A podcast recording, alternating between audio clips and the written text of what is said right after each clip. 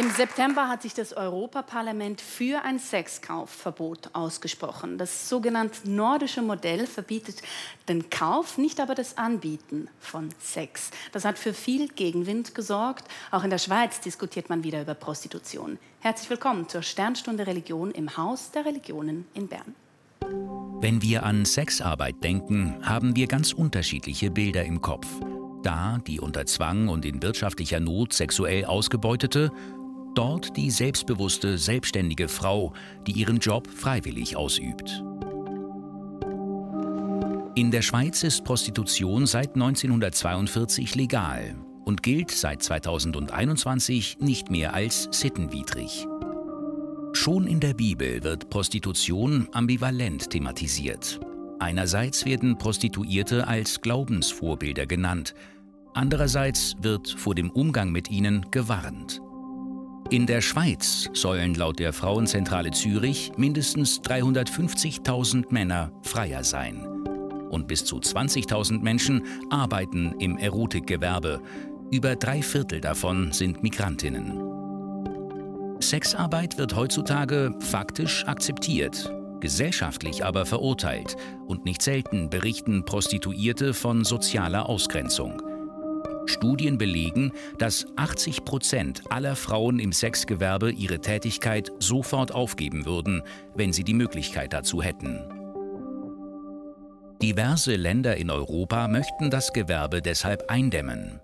Mit dem sogenannten nordischen Modell werden Freier und Bordellbetreiber bestraft. Der Lösungsansatz ist einfach. Je weniger Freier, desto weniger Prostitution. Für Sexarbeiterinnen soll es Ausstiegshilfe geben. Eine Diskussion, die inzwischen auch das E U-Parlament und die Schweiz erreicht hat. Verstößt Sexarbeit tatsächlich gegen die Menschenwürde? Oder ist Sexarbeit ein Beruf wie jeder andere? Wie steht es mit der Freiwilligkeit von Sexarbeiterinnen? Wenn sich Religionsvertreterinnen und Vertreter zu Fragen der Sexualität äußern, steht oft die partnerschaftlich orientierte Sexualität im Fokus. Was sagt die theologische Ethik zu diesen Fragen? Und wie gehen verschiedene Religionen mit dem Phänomen Prostitution um? Ist Prostitution Sünde? Unmoralisch? Unsittlich? Oder doch Selbstbestimmung im vermeintlich ältesten Gewerbe der Welt? Ja, um diese Fragen zu diskutieren, ist unter anderem Nathalie Eleyth bei mir. Sie ist evangelische Theologin, Sexualethikerin. Frau Eleyth, im Vorfeld der Sendung wurde ich immer wieder gefragt, Prostitution, was hat das denn mit Religion zu tun? Es gibt keinen gesellschaftlichen Teilbereich, der aus dem religiösen oder ethisch-theologischen Nachdenken herausgenommen ist. Religion beansprucht ja, Menschen in vielfältigen Lebenslagen Orientierung zu bieten und so eine Vision des guten Lebens aufzuzeigen. Und wenn Sexualität ein ganz zentraler Bereich des menschlichen Lebens ist, dann betrifft das auch Sexualität mhm. und natürlich auch Sexarbeit und wie sexuelle Dienstleistungen zu bewerten sind. Wobei ich einschränkend sagen muss, wie auch gerade der Einspieler gezeigt hat, wenn Kirche sich überhaupt äußert, denn eher zu partnerschaftlich orientierter Sexualität, alles, was jenseits des partnerschaftlichen Raumes an sexuellen Handlungen stattfindet, wird meist sehr schamhaft von der evangelischen wie auch katholischen Kirche ausgeblendet. Darüber müssen wir heute sprechen. Sie haben ja selber auch Ihre Dissertation zu diesem Thema geschrieben. Um überhaupt dieses Thema heute zu traktieren, ist bei mir auch Jay. Sie ist Sexarbeiterin und Domina. Bei mir ist auch Schwester Ariane Stocklin, katholische Theologin und Gassenarbeiterin. Und Lilian Studer, Präsidentin der Evangelischen Volkspartei Schweiz, kurz E V P. Sie, Frau Studer, setzen sich mit der E V P, ja, haben sich erfolglos für dieses sogenannte nordische Modell, das wir jetzt schon gehört haben, eingesetzt. Ähm, damit sollten eben Freier künftig bestraft werden. Wenn ich es jetzt mal so ein bisschen pointiert formulieren sollte, ist denn der Gang zur Prostituierten Sünde? Ich setze mich nicht aufgrund ähm wegen eines sündigen Verhaltens oder was auch immer äh, hier an diesem, an diesem, auf diesem Stuhl. Nein, im Gegenteil. Mein ben- Menschenbild ist, oder warum ich mich politisch engagiere oder in der Gesellschaft einen, äh, meinen Teil einbringen möchte, ist, dass ich Menschen in ihren Fähigkeiten und in ihren Stärken entfaltet sehen möchte. Also das ist das eine, zudem auch ihre Menschenwürde und auch ihre äh, Integrität, indem sie einen Schutz geben möchte, also Rahmenbedingungen setzen möchte, um dies auch zu ermöglichen. Und da sind wir in der Schweiz sehr weit oder sehr hoch, weit fortgeschritten, aber nicht im Prostitutionsbereich. Ich denke, wenn wir hier in der in die Runde schauen, wer von Ihnen, wenn Sie Kinder hätten oder ein Kind haben, eine junge Dame, ich glaube, niemand von Ihnen würde wünschen, dass dieses Kind in, die, in der Prostitution landen würde.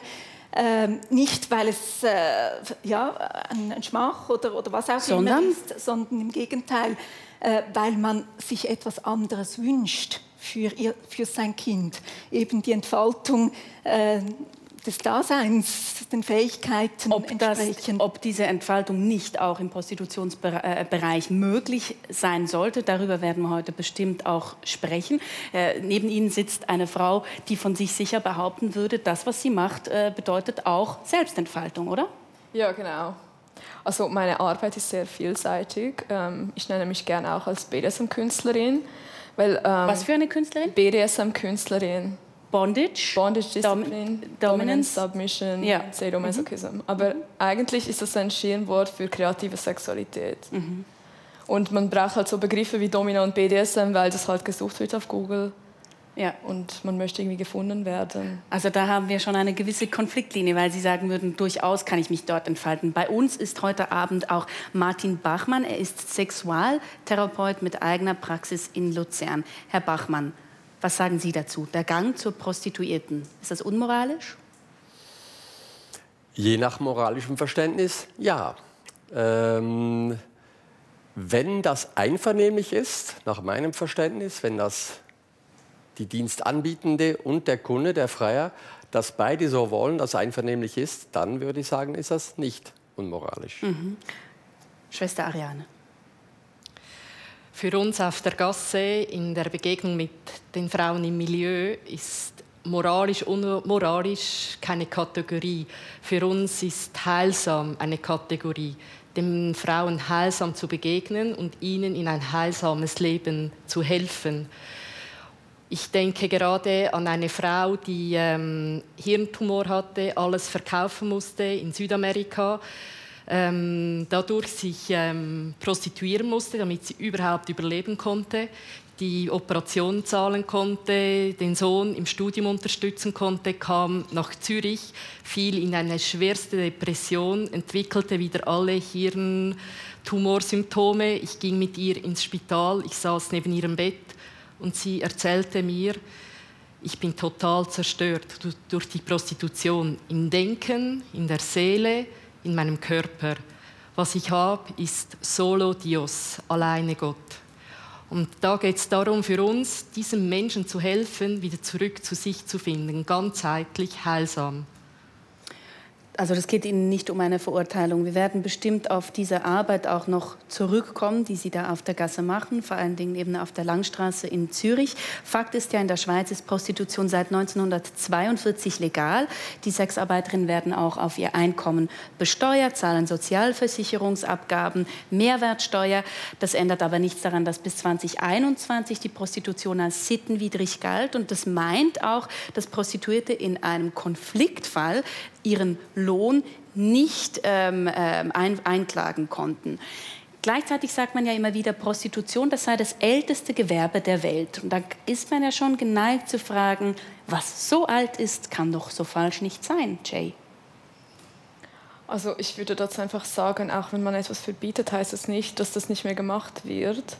Und wenn man etwas verbietet und es in die Illegalität rutscht, dann werden einfach die Arbeitsbedingungen verschlechtert. Mhm. Vor allem für Menschen, die das sowieso machen würden, weil sie Geld brauchen. Mhm. Ja. Fakt ist auch, dass ein Großteil der Prostituierten weiblich sind, ihre Kunden, die Freier, männlich. Und deshalb spreche ich mit jener, jemandem, der es wissen muss. Herr Bachmann, Sie sind klinischer Sexologe. Wie gesagt, Praxis in Luzern. Ich frage Sie jetzt einfach mal, weshalb gehen denn Männer eigentlich zu Prostituierten? Das sind ja individuelle Gründe. Da sind alle Menschen und alle Männer auch anders. Und doch auf der Oberfläche höre ich ganz viele Argumente dafür. Lust, sich belohnen wollen, Lust auf Abwechslung, sich einen Kick suchen, äh, weil es zu Hause in der Beziehung keinen Sex gibt, weil man keinen Sex hat zu zweit, weil man gar keine Beziehung hat. Mhm. Also da gibt es ganz viele verschiedene Gründe. Äh, Neugier, Initiation, da können, könnte ich noch viel mehr sagen. Äh, wenn ich sexualtherapeutisch drunter schaue, Ähm, sehe ich eine große Gruppe von Männern, die das suchen und wollen, aber eigentlich eine geringe sexuelle Selbstsicherheit haben, weil sie das nicht in reelle Beziehungen tragen wollen, ihr, wo, tragen können, ihr Begehren, ihre Lust, äh, weil im Bordell, im Milieu muss ich mir genau diese Leistung von wie gehe ich in Kontakt, wie, wie, wie, wie, wie, wie frage ich nach Sexualität. Wenn ich Lust auf eine sexuelle Begegnung habe, muss man das irgendwie anspielen. Äh, also da muss diese sozialen Aspekte. Können. Genau. Und das fällt komplett weg. Ich kann das einfach kaufen. Ähm, also das ist so ein, ein, ein, ein, ein, wichtig, ein wichtiger Punkt, das mit der sexuellen Selbstsicherheit. Wenn die gut ausgebaut ist, dann steigt die Wahrscheinlichkeit, dass ich mir das sonst geben kann in Interaktion mit irgendwem.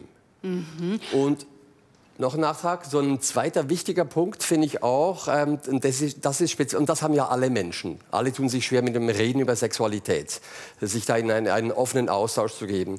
Und bei Männern ist halt schon so, dass so wie auch Männer sozialisiert sind, wie wir Männer Sexualität kennenlernen, geht ganz viel über Genitalität in die Emotionalität. Also was ich erlebe in der sexu- sexologischen Praxis, dass ganz viele Männer eigentlich, da geht es ganz oft gar nicht um Sex, sondern eigentlich sich trösten, sich was gönnen, sich belohnen, eigentlich emotionale Bedürfnisse. Über die, die Sexualität. Dann, genau. Mhm.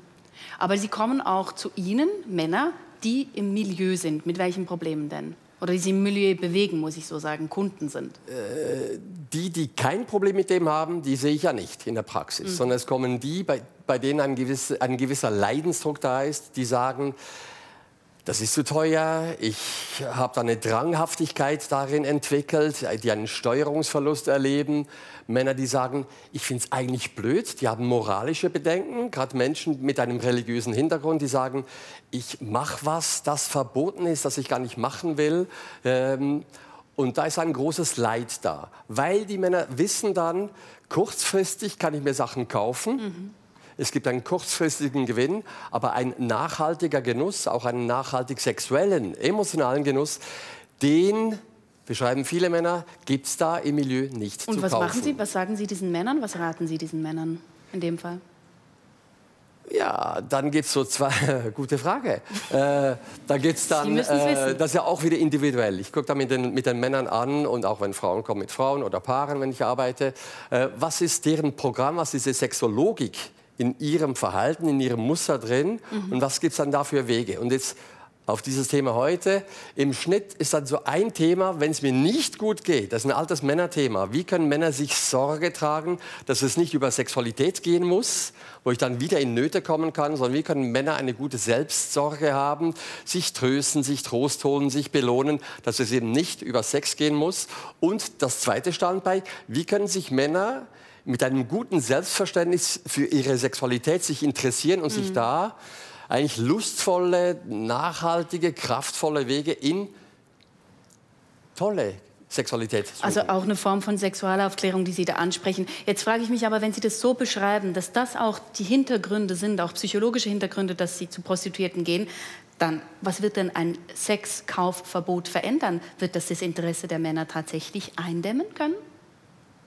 Gesetze machen schon was, glaube ich. So normative Diskussionen über was geht, mögen für gewisse Männer, ähm, wie soll ich sagen, eine mitsteuernde Wirkung haben. Meine Erfahrung ist, dass Sexualität so eine starke, archaische Kraft ist, dass da die Moral immer ein bisschen hinterherhinkt. Ich habe so viele Menschen äh, christlichen Glaubens, muslimischen Glaubens, jüdischen Glaubens, aller Religion, äh, aller, aller Couleurs, äh, und die Die leiden oft ganz stark auch an diesen moralischen, religiösen Vorgaben und ringen damit, hey, ich habe da ein Becken, ich habe da, ich hab, ich hab Lust, ich habe ich hab ein sexuelles Interesse und was mache ich mit dem?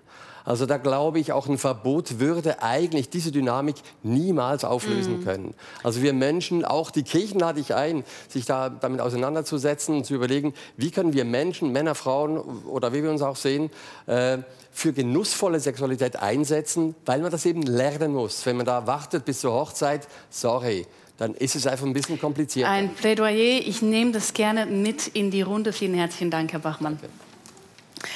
Ja, dann schauen wir uns doch mal die Gegenseite an. Bei uns, wie gesagt, Jay, äh, Sie kommen aus Osteuropa, Sie haben studiert, sind heute als Domina tätig, bezeichnen sich als Sexarbeiterin.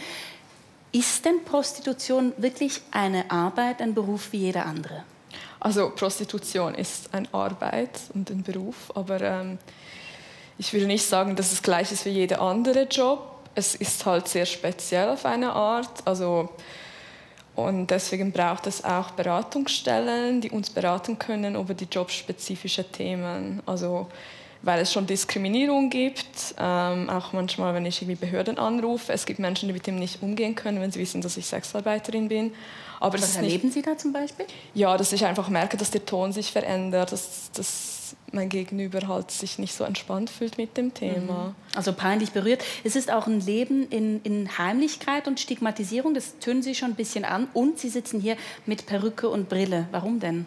Also Perücke und Brille, weil ich meine Freizeit gern entspannt genieße und ich möchte nicht von Menschen angesprochen werden, die sowieso mit dem Thema nichts zu tun haben. Mhm. Und ich bin auch manchmal mit Klienten unterwegs, dann möchte ich auch anonym bleiben und eine entspannte Zeit haben. Es hat nichts mit Stigmatisierung zu tun? Nein, also ich habe keine Angst, über meinen Job zu sprechen, aber ich möchte meine Ruhe haben. Ich brauche nicht eine Öffentlichkeits... Ähm Aufmerksamkeit. Mhm. Ja. Ich frage das auch deshalb, weil ähm, die Löhne, die Herkunft der Sexarbeiterin, wie viele Clubs es gibt in der Schweiz, wie viel Umsatz die Branche macht, das wird alles in der Schweiz ja gar nicht erhoben. Ähm, obschon das eben ein legaler Sektor ist. Und wenn man es jetzt auf die Spitze treiben will, bei der Jobsuche, beim R A F beispielsweise, dort wird Prostitution ja auch nicht angeboten. Ich habe es ja vorher ein bisschen angedeutet. Eben niemand... Von uns. Ich denke, niemand hier drinnen würde jetzt äh, ein, sich freuen wollen, dass ihr Kind in der Prostitution ist. Prostitution ist, äh, also ich, ich akzeptiere, was, was meine Nachbarin sagt, dass sie es freiwillig macht et cetera. Das respektiere ich total. Aber man weiß, wenn man mit Prostituierten zu tun hat, wenn man mit Menschen zu tun hat, die mit Prostituierten zu tun haben, dass ein Groß an, an die Mehrheit von Prostituierten selber eigentlich aussteigen möchten, wenn sie eine Ausstiegsmöglichkeit hätten. Äh, und das hat auch mit, mit, äh, mit dem zu tun, dass Prostitution nicht einfach eine Arbeit ist, sondern eben auch äh, man ausgesetzt ist bezüglich Gewalt, gesundheitliche Problematiken, ähm, ähm, Scham, es gibt ganz viele Dinge, die da, die da mitspielen, dass, dass äh, man Prostitution nicht als, einfach als Arbeit in dem Sinn anschauen kann. Das würde ich gerne hinterfragen. Woher nehmen Sie das, wie Sie das gerade mit der Dignität des Faktischen behauptet haben, dass eine Vielzahl von Menschen in der Sexarbeit aussteigen wollen? Und woher nehmen Sie die Aussage, dass die Mehrheit es nicht freiwillig macht? Ich weiß nicht, wie es in der Schweiz ist, aber in Deutschland haben wir keine einzige repräsentative Studie zum Anteil von Zwang in der Sexarbeit. Wir wissen es einfach überhaupt nicht. Und sich dann hinzustellen und zu sagen, wir wissen ja, die Mehrheit macht es nicht freiwillig, woher nehmen Sie das? Diese Aussage, die Sie gerade getätigt haben, eine Mehrheit will aussteigen, das scheint so aus den Farley-Studien zu kommen. Die Farley-Studien sind hoch umstritten. Farley hat mit drogengebrauchenden SexarbeiterInnen geforscht, hat Frauen aus Ausstiegsprogrammen rekrutiert. Und bei aller Liebe, wir können diese Zahlen nicht nutzen, um die generalisierend auf das Feld der Sexarbeit zu übertragen. Das ist wissenschaftlich absolut unredlich. Also woher nehmen Sie diese Gewissheit? Einerseits... Eben, man kann diese Studien in Frage stellen, ob sie repräsentativ sind oder nicht. Es gibt eine Studie vom wo auch im Bericht des Europarats steht, wo, wo äh, ca. siebenhundertachtzig Prostituierte in neun das verschiedenen Ländern, genau, neun verschiedenen Ländern, doch um uns kurz anzusprechen, neun verschiedenen Ländern gefragt wurden und neunundachtzig Prozent dieser Frauen gesagt haben, sie würden aussteigen, ja. wenn sie... Wir haben, das, das ist genau eine, die Fallstudie. Moment, Moment, Moment, das sind jetzt, da werden Studien gegeneinander geworfen. Das, das ist, die glaube ich, Studie, die ich erwähnt habe. Diese das Studie ist aber gar nicht so hilfreich. Das ist nicht so hilfreich. Darf ich ganz kurz, weil es ist, wir haben einen Menschen hier, der äh, in der Gassenarbeit arbeitet, und es würde mich interessieren, was Ihre Erfahrung ist, äh, Schwester Ariane. Unsere Erfahrung von Karl und mir ist, seit sechs Jahren also sind wir ähm, auf der Gasse mit den Frauen im Milieu intensivst zusammen. Und in diesen sechs Jahren haben wir keine einzige Frau, sind wir begegnet, die diese Arbeit machen wollte. Die häufigste Frage jede Woche, jede Woche ist: Bitte, gib mir ein neues Leben, eine neue Perspektive. Ich will aussteigen, ich will einen neuen Job. Und die Ausstiegsprogramme sind sehr rar. Die Menschen, die bei uns sind, die sind auch nicht legal hier, die sind unter Menschenhandel hier, unter Zuhälterei aus den ärmsten Ländern. Da sprechen wir aus Osteuropa, aus Nigeria, Afrika, aus äh, Südamerika, Mittelamerika. Die leben in ärgsten Bedingungen, in, in Zimmern zu fünf, zu sechs, zahlen dafür zwischen hundert und hundertfünfzig Franken pro Tag, pro Person. Sie müssen das Geld abgeben.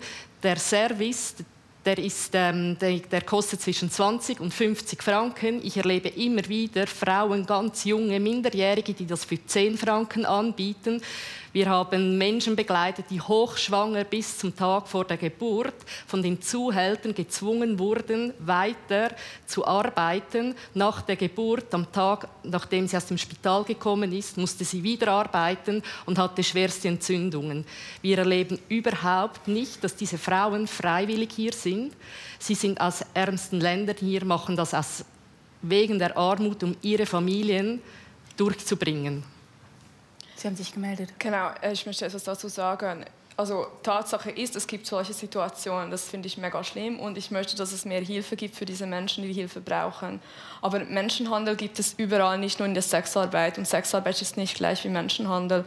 Und... Ähm, Und das für allen zu verbieten, wegen dem würde die Probleme nicht lösen, weil diese Zuhälter würden die Menschen ausnutzen. Also da müssen wir das Thema mit der Ausbeutung und Menschenhandel und Migration separat anschauen. Für ja, das wir dürfen nicht, dürfen nicht alles ja. durcheinander mischen. Darf ich, darf ich einfach noch kurz ergänzen, was ich eigentlich vorher noch ähm, sagen wollte? Eben, wie gesagt, ich respektiere diese Haltung. Ich finde es auch super, dass, dass, dass sie da ist. Aber ich bin auch dankbar, dass eine Schwester Ariane da ist, die wirklich bei den Menschen ist, die mit ihnen tagtäglich zu tun hat und eben aus ihrer Erfahrung spricht. Und mit solchen Menschen habe ich auch immer wieder zu tun, die bei den Prostituierten sind, die tagtäglich mit ihnen sprechen. Äh, Ich habe gerade kürzlich mit einer Organisation gesprochen, die sagen, die haben in ihrer Organisation so eine Traumtafel, wo die Prostituierten hinschreiben können, von was sie träumen. Mhm. Und niemand schreibt dorthin, dass sie in der Prostitution bleiben möchten, sondern im Gegenteil, die haben andere Träume und Wünsche. Und ich sehe auch Herr Roth hinter mir, und ich mag mich erinnern, er war ähm, an einer Tagung, die wir als E V P getätigt haben über, über Prostitution und das nordische Modell. Und ich mag mich noch an eine Aussage von ihm erinnern, die er gesagt hat, er, er hat Menschen... Die meisten kommen aus, aus, aus dem Migrationshintergrund in die Schweiz. Er trifft sie beim ersten Mal, als, häufig noch als, als Frauen, die, die noch gesund sind et cetera. Drei, vier Jahre später kommen sie und sie sind angeschlagen. Total andere Menschen vor sich. Diese Aussage, die ist mir total geblieben.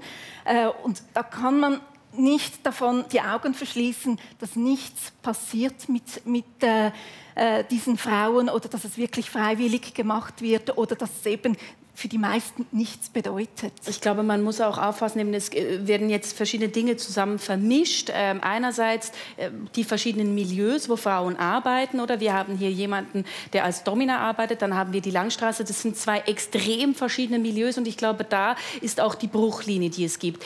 Lassen Sie mich noch mal ganz kurz zu Ihnen kommen, Schwester Ariane, auch um zu verstehen, was Sie eigentlich genau machen. Sie missionieren dort nicht. Sie haben, ihnen auch, Sie haben zuvor auch gesagt, es geht ihnen nicht ums Moralisieren, sondern sie unterstützen und begleiten diese Menschen. Sie haben mir auch gesagt, dass diesen Menschen in, auch in diesem Umfeld Spiritualität und Religion total wichtig ist. Die Frauen aus dem Milieu sind oft sehr religiös, suchen Gott, sind auf der Suche, sind sehr offen. Und wir machen die Erfahrung, dass, dass auch Gott sie sucht. Und ähm, das ist, ihnen oft, ist für sie oft der letzte Halt. Die Frauen aus dem Milieu erzählen uns viel aus ihrem Leben. Und wir, ähm, wir erfahren, dass sie oft eine traumatische Vergangenheit haben. In ihren Biografien, Biografien spielt Gewalt eine Rolle, sexualisierte Gewalt, Missbrauch in der Kindheit, in der Jugend. Sie haben gelernt, mit Tätern umzugehen. Sie haben gelernt, zwei Identitäten zu haben. Von außen freundlich, immer lächelnd, aber dahinter spielt sich etwas ganz anderes ab. Sie erzählen uns, dass sie aus dem Körper aussteigen müssen, weil sie das nicht mehr aushalten. Dass sie Drogen nehmen müssen, trinken, Medikamente, um ihre Affekte überhaupt zu regulieren. Vielleicht ist da, nehmen wir doch einen Begriff rein, der, glaube ich, ganz wichtig ist, mit dem, was Sie jetzt gerade zu diskutieren beginnen. Das ist die Frage nach der Freiwilligkeit, oder? Und wir haben hier jemanden, der von sich sagt, ich mache das freiwillig, ich mache das ähm, gern. Jetzt haben Sie uns aber Biografien beschrieben, die aus sozialen oder auch psychischen äh, Konstellationen kommen, wo man dann schon sehr genau hinschauen muss und sagen, können sich diese Menschen eigentlich noch frei dafür entscheiden oder ist es eine freie ähm, Entscheidung? Und das sagt auch die deutsche Aktivistin und und Ex-Prostituierte Huschka Mau, hören wir uns ihr ganz kurz zu.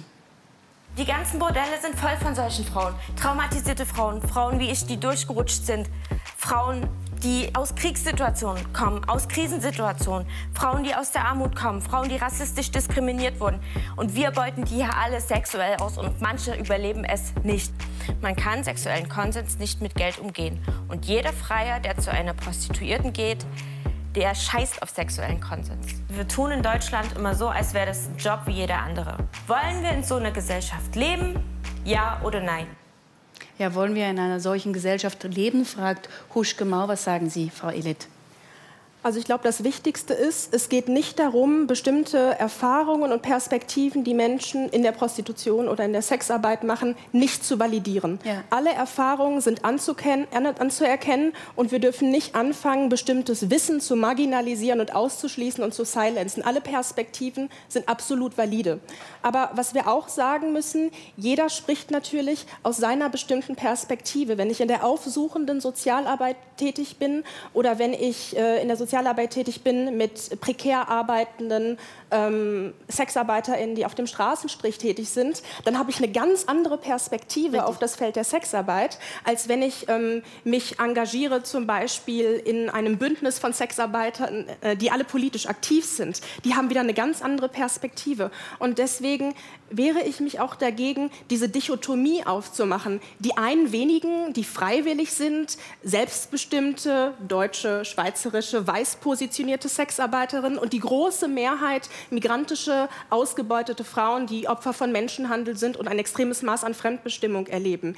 Diese Polarisierung, glaube ich, beschreibt nicht die Heterogenität, die wir in der Sexarbeit sehen. Wir haben auf der einen Seite Menschen, die sind vor die Wahl gestellt, entweder du prostituierst dich jetzt oder du stirbst oder ich bedrohe deine Familie. Das ist ein Extrem. Und auf der anderen Seite haben wir ein Extrem, dass wir eine gut ausgebildete akademische Frau haben, die sagt, ich kann mich dafür entscheiden, jetzt ähm, als Physikerin tätig zu sein oder ich habe einen äh, ja, ebenfalls gut bezahlten Job im Domina-Studio. Das sind Extreme. Mhm. Wir haben einmal dieses Happy-Hooker-Narrativ und auf der anderen Seite das äh, ja, Narrativ der fremdbestimmten migrantischen Frau. Aber dazwischen gibt es eine Spannbreite von unterschiedlichen Lebensrealitäten, die auch zu validieren sind und die wir auch wahrnehmen müssen. Wir müssen aufhören, von den Extremen her zu denken. Ja, da bin ich mit dir voll einig. Und ähm, ich, ähm, ich habe mit Freundinnen von mir in zwanzig einundzwanzig eine Sexworker-Kollektive gegründet in Zürich. Und wir setzen uns auch dafür ein, dass wir auch mit anderen SexworkerInnen, also egal welches Geschlecht, reden und äh, denen auch Stimmen geben, die keine Zeit und Kapazität haben dafür. Und wir organisieren auch sogenannte Huren-Aperos, die eben offen sind für alle zum Reinkommen und Essen und sich auszutauschen. Wir machen auch so Retreats, wo wir unsere Wissen miteinander teilen. Und für mich ist es klar, dass es ein sehr breites Spektrum ist, wie Sexarbeit ist. Was ist denn genau das Ziel dieses Kollektivs? Dass wir uns für das einsetzen, dass alle ein besseres Arbeitsumfeld haben können, dass wir nicht diskriminalisiert werden, dass wir Hilfe bekommen können, wenn wir es brauchen. Mhm. Genau. Und noch eine Sache. Ähm, von Sexarbeit wird das mega oft erwartet, dass es so mega erfüllend sein muss. Also ich, ich kenne... Also zum Beispiel, wenn wir mit jemandem reden, der an der Mikrokasse arbeitet, also ist, ist das auch so ein Job, wovon man träumt. Es gibt sehr viele Jobs, die man einfach macht wegen dem Geld. Und Sexarbeit für viele, die in schwierigen Situationen sind, ist eine Möglichkeit, ähm, sehr einfach, also ohne, dass man irgendwas Spezielles machen muss, genug Geld verdienen zu können. Und es gibt auch nicht so viele Möglichkeiten, ähm, so viel Geld zu verdienen wie mit Sexarbeit. Also für, für die Menschen, die sonst keine Ausbildungen haben. Ja, ja. Genau, da ist es, das ist sozusagen ein, ein, ein einfacher Einstieg, aber eben teilweise, teilweise auch ein sehr problematischer Einstieg. Lassen Sie uns noch etwas äh, vertiefen, wenn Sie von dieser Diskriminierung sprechen. Wir haben zuvor von Stigmatisierung gesprochen. Dann hat auch die Theologie da einen Teil dazu geleistet, dass diese Frauen teilweise am Rand der Gesellschaft sind. Schauen wir doch mal äh, eher zum Beginn. Was sagt denn eigentlich die Bibel darüber? Da kann ich jetzt sehr weit ausholen. Erstmal muss man sagen, das, was wir heute unter Sexarbeit verstehen, ist nicht unbedingt das, was die Bibel meint, wenn da, wie Luther übersetzt, die Begriffe Hure oder Hurerei fallen. Denn jede Frau kann nach alttestamentlicher Perspektive als Hure bezeichnet werden, die Sex außerhalb der Ehe hat. Mhm. Außerdem sind sich auch nicht alle ExegetInnen einig, äh, einig, ob der Begriff Sona, der mit Hure übersetzt wird, wirklich jemanden meint, der illegitimen Sex hat, oder ob das nicht auch eine Frau sein kann, die nicht in die patriarchalen Strukturen eingebunden ist. Die Bibel in gerechter Sprache übersetzt zum Beispiel ungebundene Frau oder freie Frau. Aber wir sprechen nur über Frauen, ne? Im A T sprechen wir nur über Frauen. Also dieser Begriff wird nur für etwas verwendet, was Frauen tun. Äh, Männer können jederzeit Sex außerhalb der Ehe haben. Männer können auch die eigene Ehe nicht brechen. Mhm. Männer können nur in eine fremde Ehe einbrechen. Also den Verfügungsbereich eines anderen Mannes antasten. Ähm, für einen Mann war es nie ein Problem, mit einer ähm, Prostituierten Sex zu haben oder sich eine Nebenfrau zu nehmen. Mhm. Und Hurerei in der Bibel ist einerseits, wie auch schon im Einspielfilm gesagt wurde, etwas, was so beiläufig erwähnt wird, das also auch gar nicht moralisch bewertet wird. Dann gibt es Frauen in der Bibel wie Rahab oder Tamar, die als Glaubensvorbilder dargestellt werden, als Gerechte, als äh, Paradigma der gottesfürchtigen Ausländerin zum Beispiel, Rahab. Und dann haben wir aber auch biblische Texte, die Hurerei verdammen, weil Hurerei ist häufig ein Synonymbegriff für Abfall von Gott. Mhm. Also wenn Israel an fremden Kulten teilnimmt, fremde Götter verehrt hat, dann wird das biblisch häufig als Ehebruch oder Hurerei bezeichnet. Und mit dieser ja, Abwertung ähm, geht auch so eine moralische Verdammung von hurerischen Frauen dann einher. Und im N T, ähnlich, Neues Testament. Genau, im Neuen Testament ist jeder ähm, Sexualverkehr außerhalb der Ehe indizit, aber diesmal nicht nur für die Frauen. Es wird ein bisschen geschlechtergerechter, auch für den Mann. Also auch ein Mann äh, darf nicht mehr außerhalb der Ehe Sex haben. Und ähm, äh, Paulus, aber auch andere sind da sehr streng. Also Sexualität hat den legitimen Ort ja, in der monogamen, auf Dauer angelegten ehelichen Zweierbeziehung. Aber es gibt auch da äh, Huren als Glaubensvorbilder. Huren sind im Stammbaum Jesu. Mhm. Und was ja ganz interessant ist, ist, dass es dann bei Augustinus die Prostitution sozusagen als notwendiges Übel für die gesellschaftliche Ordnung anerkannt wird. Das haben wir bei Augustin, aber auch bei Thomas von Aquin. Das sind sogenannte, man nennt das in der Forschung Ventil- oder Kloakentheorien. Mhm. Also die, die gehen davon aus, es muss so eine gesellschaftliche Kloake geben. Mhm. Da, wo Männer hingehen, wo sie ihre Bedürfnisse loswerden können. Heute bezeichnen wir das so als Dampfkesselmodell, genau, von Sexualität. Das muss irgendwann so, das, da staut sich der Druck auf und dann irgendwann kann er abgelassen, genau, werden. Also es muss irgendwo raus. Und damit nicht die ehrbare, bürgerliche Frau angegriffen wird und von zum Opfer von sexualisierten Übergriffen wird, braucht es die Kloake, da wo wir prostituierte Frauen haben, da wo Männer sich ausleben können. Also man sündigt dann sozusagen für das Allgemeinwohl. Äh, deshalb gab es dann auch dann, deshalb gab's dann auch mehrere hundert Bordelle oder Frauenhäuser, mhm. wie man das äh, genannt hat, im, im Spätmittelalter an urbanen Knotenpunkten. Und mhm. die waren ja dann ähm, auch städtisch, städtische, äh, unter städtischer Aufsicht und städtisch eröffnet worden. Mhm. Das ist ja ganz interessant. Ganz genau. Also es gab da äh, quasi so eine Doppelmoral. Auf der einen Seite war das zwar hoch stigmatisiert ja. und eigentlich nicht der Ort, wo Frauen sich aufhalten sollten, aber eben mit der Erklärung, dass es diesen Ort braucht, mhm. damit nicht ehrbare Frauen angegriffen äh, wurden, war das quasi das kleinere Übel, um das größere Übel zu vermeiden. Ja. Schauen wir, wir haben jetzt hier diese, die teilweise auch evangelische Theologie, wo dann später noch reinkommt mit Luther, der das ja wirklich auch verurteilt. Gemeinsame Basis, was sie jetzt gerade erzählt hat, dann nehmen wir mal den Katechismus zur Hand. Da steht auch was drin zur Prostitution. Schwester Ariane, ähm, Prostitution verletzt die Würde der Person, die sich prostituiert und die sich dadurch zum bloßen Lustobjekt anderer herabwürdigt. Also sie würdigt sich selbst herab. Wer sie in Anspruch nimmt, die Prostitution, sündigt schwer gegen sich selbst. Da ist ja die Grundfrage mal, was ist Sünde? In der, bei der Sünde geht es um die Beziehung zu mir selbst, zum anderen und zu Gott. Und es geht darum, dass diese Beziehung zerstörerisch ist, destruktiv, dass sie nicht heilsam ist. Und wenn ich mich prostituiere, dann zerstöre ich etwas in mir und in der Beziehung zum anderen und auch in der Gesellschaft. Es ist ein Akt, der nicht auf Augenhöhe ist. Es geht noch nicht um Liebe. Mein Körper wird zur Ware, ich verkaufe mich. Der andere kann mit mir machen, was er will und was er wünscht. Ob es, ob es ähm, Triebbefriedigung ist, Macht, Perversität, bis hin, dass ähm, Frauen gezwungen werden, den Kot zu essen. Ganz abstruse Sachen. Und das zerstört den Menschen, die Würde des Menschen. Und das, das würde ist Sie der selber Kern. So unterschreiben? Ja. Das zerstört die Würde des Menschen, des Einzelnen mhm. und ist nicht heilsam gegenüber mir selbst und in der Beziehung und in der Gesellschaft. Jetzt haben Sie zuvor gesagt, dass die Frauen, mit denen Sie dort zu tun haben, oft auch stark religiöse, spirituelle Bedürfnisse haben, selber religiös sind.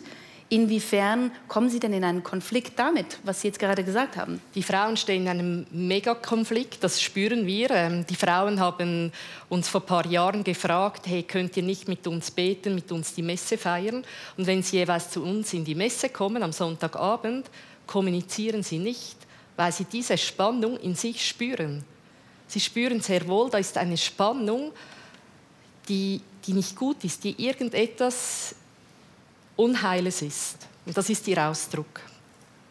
Gibt es für Sie, Jay, auch irgendeine Form der Spannung, wie das gerade beschrieben wurde? Empfinden Sie auch sowas? Also Spannung in dem Sinn, wenn ich mit Menschen spreche und eine Verurteilung spüre. Aber ähm, ich bin, ich bin sehr spirituell und meditiere auch viel. Und für mich ist es mega wichtig, wenn ich arbeite, dass ich mit mir selber einchecke, okay, kann ich das wirklich tun, also mir selber antun und mein Gegenüber auch antun. Und ich mache nur Sachen, wo ich finde, okay, ich kann dazu stehen. Mhm. Und klar, es könnte jederzeit ein Fehler passieren, aber ich nehme Verantwortung für mich selber dafür. Und ich finde, das wäre, das wäre mega schön, wenn das möglich wäre für alle Menschen auf der Welt, egal welchen Job sie machen, dass sie diese Entscheidung wirklich freiwillig treffen könnten, hey, finde ich das okay, was mein Boss von mir erwartet? Möchte ich das machen? Also ich finde, das ist überall ein Thema, nicht nur in der Sexarbeit. Sie sehen ganz nachdenklich aus, Frau Studer. Ich höre ihr zu. Das finde ich wichtig, dass man einander zuhört. Darum finde ich auch die, diese Diskussion enorm wichtig. Und ähm, ich habe auch eine ehemalige Prostituierte immer wieder im Kopf. Sie hat auch ein Buch geschrieben. Sie war auch an dieser Tagung, die ich vorher schon erwähnt hatte. Und sie schrieb eigentlich eben gerade das Gegenteil. Sie sagt, Prostitution, das ist mit Geld kaschierte Gewalt. Und das ist eben das Gegenteil, was, was jetzt gesagt wurde. Und ich glaube und ich bin überzeugt, eben wenn ich auch Schwester Ariane zuhöre und auch mit denjenigen, die wirklich vor Ort sind bei diesen Frauen, dass, dass das eigentlich die Mehrheit ist. Und für dieses, diese Mehrheit möchte ich ein Sprachrohr sein. Wenn jemand das selbstbestimmt machen möchte und das auch kann, dann ist das ihre Sache. Aber ich möchte, oder das ist meine Aufgabe, und da sehe ich wieder, da komme ich vielleicht auch wieder auf Ihre Anfrage, äh, auf Ihre Frage zurück bezüglich, ist es Sünde oder nicht? Mhm. Ich finde es eine Sünde oder, ein, äh, oder, oder könnte mir nicht mehr in die Augen sehen, wenn ich nicht dort, wo ich Probleme sehe, wo ich sehe, Menschenrechte werden verletzt, wo Frauen ihre, eben ihre, in ihrer Würde verletzt sind, nicht hinschaue und eben auch handle. Ich sehe dort hinten, Herr Bachmann möchte sich noch melden. Noch was sagen. Ich möchte auch noch was sagen. Ich kann mir vorstellen, die ganze Runde, ganze Runde möchte was sagen. Bitte, Herr Bachmann. Ähm, ich fand ganz spannend zu hören, diese Diskussion und auch was Frau Elle gesagt hat, mit, diesen, mit dieser Kirch- Kirchengeschichte, die ich jetzt noch in, den, in meiner Praxis sehe, wenn da Männer und Frauen im heterosexuellen Kontext immer noch diese Bilder im Kopf haben, diese Zuschreibung, dass Männer immer wollen, immer müssen, immer können müssen.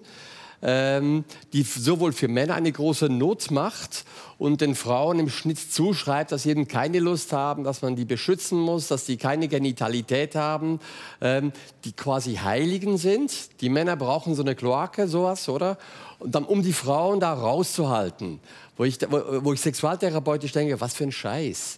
Ähm, wir sind alles Menschen. Ähm, Und Männer müssen üben, äh, ihre Sexualität nicht für alles zu gebrauchen, als Allzweckwaffe. Und Frauen sind eingeladen zu üben, wie können sie ihre Lust pflegen und eben nicht äh, da in diese heiligen Rolle rein gedrängt zu werden. Weil wenn das auf Augenhöhe wäre, wenn Männer und Frauen ihre Lust wahrnehmen und das mit, mit dem Herzen verbinden können, dann... dann Dann glaube ich, dann, das, das wäre eine gute Aktion gegen das, all die schrecklichen Phänomene der Prostitution, wo es schreckliche Sachen gibt, unbestritten. Aber wenn Menschen, Männer und Frauen, ihr Becken und ihr Herz verbinden können und das dann im Spiel behalten, das für die, das für, da, da, brauche ich, da, müsste man, da müsste man investieren. Investieren, sagen Sie, es stellt sich ja auch die Frage, wir haben jetzt hier eher das Christentum vertreten. Es stellt sich doch auch die Frage, wie stehen eigentlich andere Religionen zu diesem Thema? Weil... Vielleicht sehen die das gar nicht so problematisch. Das wollte ich wissen von der Religionswissenschaftlerin Marie-Therese Meder, die sich unter anderem mit dem Islam und dem Hinduismus beschäftigt hat. Wir hören ihr ganz kurz zu. Wenn man über Religion und Prostitution spricht, ist es wichtig, dass man zwei Ebenen unterscheidet. Nämlich einerseits die Prostitution, wie sie in religiösen Traditionen praktiziert wird, so innerhalb eines Rituals zum Beispiel. Oder wie eine religiöse Tradition mit Prostitution umgeht. Das sind zwei verschiedene Ebenen, die bei allen Religionen, die ich im Folgenden ansprechen werde, eine Rolle spielen. Der Hinduismus, da gibt es ja viele Variationen. Es gibt einerseits die asketische Strömung, die den Sex nur zur Fortpflanzung ähm, sieht, versus dem, dass Sexualität als ein göttliches Erlebnis wie im Kamasutra verstanden wird. Aber eigentlich wird Sexualität als ein vordergründiges Vergnügen verstanden. Und man bleibt im Kreislauf des Seins und der Wiedergeburt verhaftet mit der sexuellen, ähm, mit der sexuellen Aktivität. Es gibt aber trotz allem einen ganz vielseitigen Umgang und gerade im Hinduismus gibt es eben diese eine Form der sakralen Tempelprostitution, das heißt innerhalb eines Rituals. Das sind die Devadasis, das sind Dienerinnen, Sklavinnen des Gottes. Ähm, das ist natürlich eine Idealvorstellung, da werden Frauen von den Eltern dem Tempel übergeben. Sie sind Gattinnen des Tempelgottes. Sie führen Tänze auf und sie praktizieren Sex mit Priestern und Männern, die in diesen Tempel kommen. Das heißt, im, im Sex mit den Devadasis erfahren diese Männer die Nähe zu Gott. Die Devadasis sind ja eigentlich seit neunzehnhundertachtundvierzig nicht mehr erlaubt, aber es wird trotzdem noch praktiziert. Und für die gewerbliche Prostitution werden jetzt formell die Devadasis einfach ähm, in Kurzweil Gottheiten geweiht, damit sie in Bordellen arbeiten können. Im Islam kann man ganz klar sagen, der Koran verbietet die gewerbliche Prostitution. Aber wie wir wissen, heißt es nicht, dass es keine Prostitution gibt. Was heißt das jetzt? Sexualität wird nur in der Ehe gelebt und ist aber positiv konnotiert. Das ist ja manchmal anders in gewissen christlichen Strömungen, aber sexuelle Lust auszuleben mit der Ehefrau oder den Ehefrauen, das ist absolut akzeptiert und auch gewünscht. Es wird die religiös bedingte Ehelosigkeit wird explizit abgelehnt. Aber es gibt diese Ehe auf Zeit, diese Mutter heißt sie. Das ist eine zeitlich begrenzte Verbindung gegen Zahlung eines Brautpreises. Und das ist sozusagen ein bisschen das, sozusagen der Haken daran, diese Zahlung eines Brautpreises, das könnte man schon fast in Richtung Prostitution gehen. Denn was heißt es? Man bezahlt einen Brautpreis, um mit einer Frau, also der Mann bezahlt für eine Frau einen Brautpreis für einen Tag, um mit ihr Sex zu haben. Also das ist dann die eine Frage der Interpretation. Eine sakrale Prostitution ist aber unvorstellbar, weil eben das ist auch der Grund, menschliche Praktiken und auch sei es jetzt im sexuellen Kontext nie an die Allmacht Allahs herankommt oder symbolisieren kann. Ja, es wirkt fast schon so, als würde man sich Wege finden, die Prostitution zu verpacken, damit sie dann doch noch in Ordnung ist, Frau Eleyth. Ja, klingt fast so. Also es kommt ja immer auf das Framing von bestimmten Dingen an und ähm, das habe ich so auch wahrgenommen. Sie haben mir zuvor noch gesagt, Sie würden unbedingt gerne noch zwei Dinge erwidern. Ja, es sind gerade Aussagen gefallen, die ich hochproblematisch finde und die ich so nicht stehen lassen kann. Sie haben zum wiederholten Male gesagt, äh, dass die Mehrheit äh, es nicht freiwillig macht. Das mag Ihre gefühlte Wahrheit sein, aber wissenschaftlich, empirisch ist es nicht nachweisbar und nur weil Sie es wiederholen, wird es dadurch nicht wahrer. Und ähm, was ich auch noch sagen möchte, hier gingen gerade im Gespräch zwei bestimmte Dinge durcheinander. Sexarbeit als selbstbestimmte Dienstleistung von erwachsenen, vertragsmündigen Personen und sexuelle Grenzverletzung. Das, was Sie gerade beschrieben haben, ist ganz klar eine sexuelle Grenzverletzung. Das ist sexualisierte Gewalt. Das ist nicht das, was wir unter Sexarbeit verstehen. Und sexualisierte Grenzverletzungen müssen immer verurteilt werden, müssen immer strafrechtlich verfolgt werden. Aber wir dürfen sie nicht mit selbstbestimmten Dienstleistungen von erwachsenen Menschen, die in einem Prostitutionsvertrag beschlossen haben, das wird gemacht, das ist die Zeit, das sind die sexuellen Praktiken, das ist das Geld dafür oder der geldwerte Vorteil. Das dürfen wir nicht mit Gewalt Phänomenen vermischen. Ganz kurz.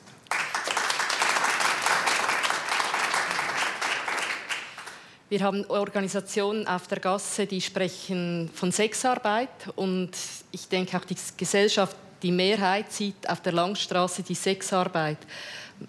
Unser, unsere Perspektive ist, den Einzelnen zu hören. Und wenn die Einzelnen uns sagen, hey, ich leide, ich bin traumatisiert, ich erlebe Gewalt, ich habe Ängste, ich habe Angststörungen entwickelt, ich habe Depressionen, bitte hilf uns, bitte gib uns eine neue Perspektive, dann bin ich und sind wir und auch als Gesellschaft herausgefordert, diese Menschen zu hören. Mhm. Absolut. Das würde ich auch gar nicht in Abrede stellen. Nur ich glaube, ähm, vielleicht kann man das mit dem Frauenhaus vergleichen. Wenn ich in einem Frauenhaus tätig bin, dann erlebe ich ganz viele schlimme Erfahrungsberichte von Gewalt in der Ehe. Deswegen kann ich aber auch nicht das generalisierend auf die Ehe übertragen, dass alle Ehen so sind, wie ich das in meiner Lebensrealität als Person sehe, die in einem Frauenhaus arbeitet und natürlich nur von Gewaltgeschichten hört. Und ich glaube auch, wenn man in einem solchen Bereich tätig ist, wo Sie tätig sind, also prekarisierte Tätigkeiten, Menschen, die von Ausbeutung betroffen sind, die von Fremdbestimmung betroffen sind, dann prägt das das Bild, das man von dem Gewerbe hat. Aber, aber das darf man nur nicht generalisieren. Wir generalisieren es nicht. Ich glaube, das haben wir verstanden jetzt in diesem Gespräch. Aber lassen Sie uns doch genau einer solchen Stimme ganz kurz zuhören. Das Schweizer Fernsehen hat einen Dokumentarfilm gemacht über Zwangsprostitution auf der Zürcher Langstraße, wo Sie eben Ihre ähm, aufsuchende Arbeit, die Gassenarbeit ähm, machen. Sex ist mittlerweile für wenig Geld zu haben. Die Prostituierten kommen fast alle aus Nigeria oder Osteuropa. Ich war eine Weile in Italien. Dann hat mich jemand in die Schweiz gebracht und mich an seine Kontakte weitergegeben. Das war's. Von da an habe ich auf der Straße gearbeitet.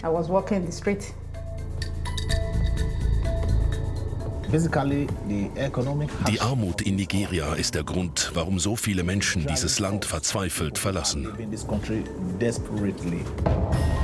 Menschenhändlerbanden aus Afrika breiten sich seit Jahren in der Schweiz und ganz Europa aus. Mehr als drei Viertel der Prostituierten machen ihren Job nicht freiwillig. Was wir hier sehen auf dem Platz Zürich an der Langstraße, das ist nigerianische organisierte Kriminalität. Das ist ein Milliardengeschäft weltweit. Die Methoden im Business werden immer brutaler. Du kannst nicht weglaufen. Du kannst dich nicht verstecken. Die kriegen dich. Nigerianische Netzwerke verdienen Milliarden mit der Zwangsprostitution in Europa. Das ist Sklaverei, weil die Opfer vom Menschenhandel von Nigeria bis sie in Europa sind, ausgebeutet werden. Sie müssen zwischen sechzig bis achtzigtausend Euro zurückzahlen. Die Spuren der Menschenhändler führen von der Langstraße zu den Drahtziehern im Ausland. Jedes Jahr schleusen sie tausende Frauen nach Europa ein, um die Nachfrage nach billigem Sex zu bedienen. Ich bin ein Mensch, ich habe Angst. Ja, ich bin ein Mensch, ich habe Angst. Es gibt Gesetze gegen Zwangsprostitution, es gibt Gesetze gegen Menschenhandel. Warum reicht das denn nicht?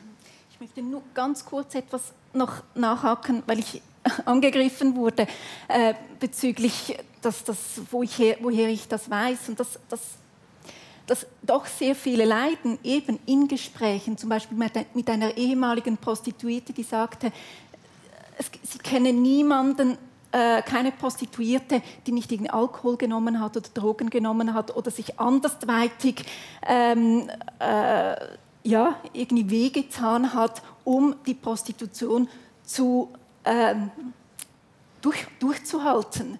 Und, und das sind, das sind Beispiele, die, die kommen nicht einfach aus einer Gefühlslage von mir heraus, sondern vom Hören her sagen, eben mit ihnen in Kontakt zu treten. Aber jetzt möchte ich gerne doch auf Ihre Frage Antwort geben. Ja, ähm, der Menschenhandel, der existiert auch in der Schweiz. Also wir sind nicht nur Transitland, sondern auch Destinationsland in der Schweiz. Das kann man sich bei uns fast nicht vorstellen, aber der Bericht zeigt es auf. Ähm, es gibt Handhabungen, also da habe ich mich auch sehr dafür, dafür eingesetzt. Insbesondere müssen die Kantone hier ähm, äh, aufrüsten, um das Know-how zu verbessern, damit die Strafverfolgung et cetera verbessert, wieder Kenntnisse bekommen, wie man eben äh, ja, so sieht, wer in Menschen, wer in ähm, wer von diesen Prostituierten zum Beispiel im Bereich des Menschenhandels ist und mhm. wer nicht. Da gibt es Anzeichen, eben, da müssen Fähigkeiten auch erarbeitet werden.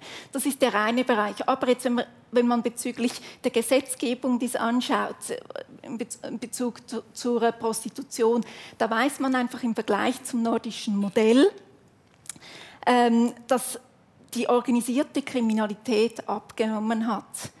Warum? Weil die Nachfrage ja gesunken ist. Und dort, wo die Nachfrage gesunken ist, dort ist es nicht mehr spannend für die organisierte Kriminalität. Die gehen in andere Länder, wo es spannend ist. Und darum setze ich, das ist ein Grund, warum ich mich auch für das nordische Modell... Das ist ja aber auch keine Lösung, wenn es einfach, wenn es einfach in andere Länder ausweicht, oder? Es ist nicht nur... Da gebe ich Ihnen recht, dann haben es die anderen Länder. Aber die Frage ist, wie gehen die anderen Länder mit der Gesetzgebung um? Wir hätten die Möglichkeit auch, das nordische Modell umzusetzen. Also dieses nordische Modell, neunzehnhundertneunundneunzig in Schweden eingeführt, weltweit das erste Land überhaupt, das diese juristische Praxis eingeführt hat. Inzwischen gelten Abwandlungen davon in äh, Norwegen, Island, Kanada, Nordirland, Frankreich, Irland und Israel. Wir sehen es hier, das ist dieses äh, Sexkaufverbot, die äh, mittlere Farbe dort auf der Karte.